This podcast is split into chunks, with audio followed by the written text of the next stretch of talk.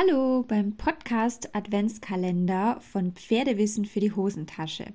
Ich bin Tamara von Equihumana und wir öffnen heute gemeinsam Türchen Nummer 13. Bevor es losgeht, habe ich noch einen Hinweis für dich. Und zwar veranstalte ich gerade ein Gewinnspiel auf Social Media, bei dem du mitmachen kannst. Du kannst gewinnen entweder ein Coaching für dich, indem wir eben Themen bearbeiten, wie wir sie zum Beispiel in der gestrigen Podcast-Folge gehört haben. Das kann persönlich oder online stattfinden. Oder du kannst gewinnen eine Trainingseinheit mit mir. Möglich sind hierbei Bodenarbeit, Handarbeit, Longieren oder Reiten. Diese Trainingseinheit äh, ist allerdings nur kärntenweit einlösbar. Also wenn du mitmachen möchtest, dann schau gern vorbei auf Facebook oder Instagram unter Equihumana und dort findest du dann den entsprechenden Beitrag mit dem Gewinnspiel. Im heutigen Türchen geht es darum, wie du mit einem schreckhaften Pferd umgehen kannst. Wir haben jetzt gerade Winter, es ist kalt, es ist matschig, es ist rutschig. Die Pferde haben im Normalfall weniger Fläche, auf der sie sich bewegen können. Ähm, sie kommen vielleicht sogar insgesamt weniger raus und können dementsprechend auch weniger buckeln, rennen und sich einfach austoben. Zeitgleich haben wir das Problem, wenn du keine Halle hast, dass dann wahrscheinlich auch bei dir der Reitplatz teilweise gar nicht oder sehr schlecht nutzbar ist, weil er zugefroren ist oder weil es draufgeschneit hat oder ähnliches. Und wenn du ganz großes Pech hast, dann ähm, ist auch das Gelände eben aufgrund von Rutschgefahr oder umgefallene Bäume durch den vielen Schnee auch nicht für dich als Reiter für dein Pferd nutzbar. Und so kommt es eben, dass zu dieser Jahreszeit besonders viele Pferde einfach ähm, angespannt sind, sie sind guckig und eben auch schreckhaft. Deshalb habe ich in der heutigen Folge vier Tipps für dich, wie du dein Pferd auch im Schritt, falls der Reitplatz gefroren ist, einfach besser bei dir behältst, ablenken kannst und wie du mit dieser Schreckhaftigkeit umgehen kannst. Ganz, ganz wichtig ist in so einer Situation, ähm, neben der klaren Kommunikation natürlich, dass du dein Pferd wirklich mental forderst und auch seine Aufmerksamkeit zu dir einforderst. Also auch gerne Konzentrationsübungen oder ähnliches mit deinem Pferd einbauen. Gerade jetzt finde ich es sehr hilfreich oder noch hilfreicher als sonst, Hilfsgegenstände wie Stangen, Gassen oder Pylonen einzubauen. Viele Pferde denken dadurch einfach besser mit. Sie haben was, was sie anschauen können oder auch müssen. Das heißt, sie sehen, ähm, was du vorhast, dass sie irgendwo drüber steigen oder irgendwo durchgehen sollen. Und ähm, sie senken dadurch eventuell auch ein bisschen den Kopf, um zu schauen, was da am Boden liegt.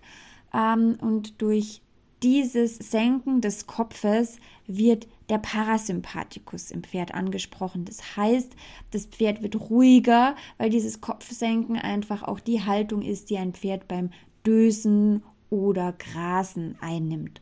Und wenn du jetzt ein sehr extrem gestresstes Pferd hast, ähm, dann kann man es eben über diesen Weg, wenn man es nicht dazu zwingt, den Kopf zu senken, also bitte das nicht verwechseln, aber kann man es eben dazu bringen, dass es wenigstens etwas ruhiger wird.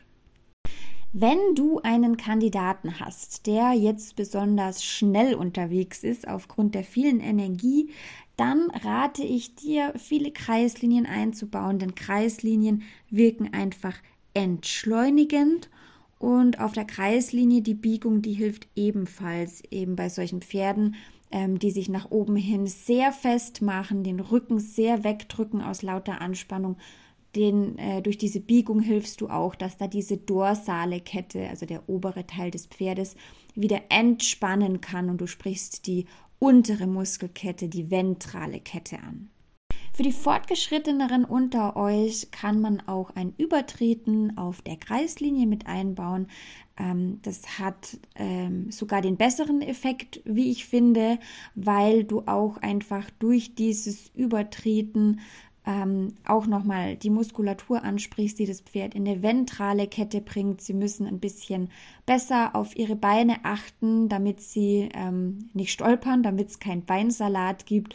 Und ähm, viele Pferde lassen hierdurch extrem gut los, weil das auch eine lösende Übung ist.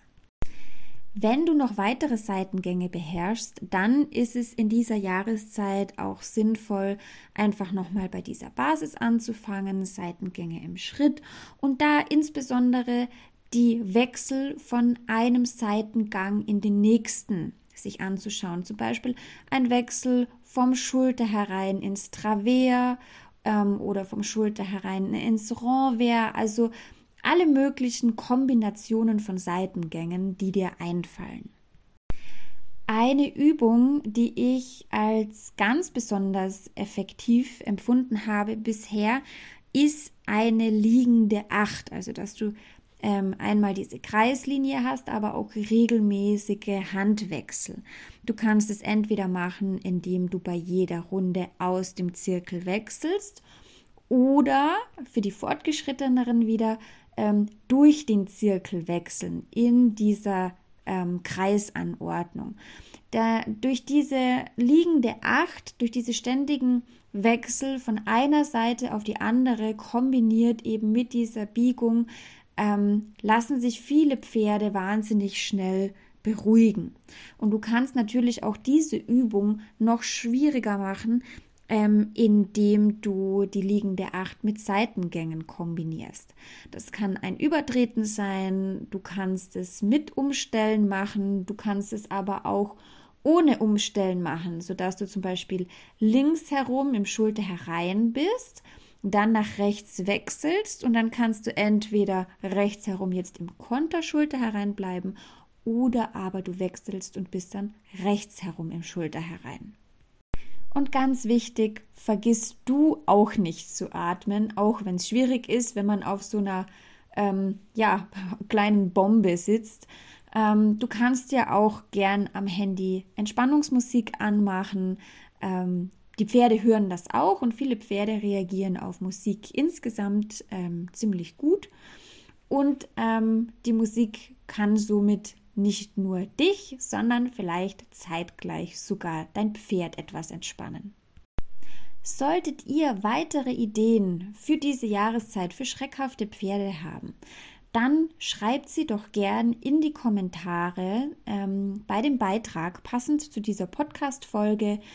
Ähm, wie gesagt, ihr findet mich auf Facebook oder Instagram auf Equihumana und ich würde es schön finden, wenn einige von euch da einfach ihre Tipps drunter schreiben können, ähm, ja, sodass wir einfach alle noch mehr Inspiration sammeln können.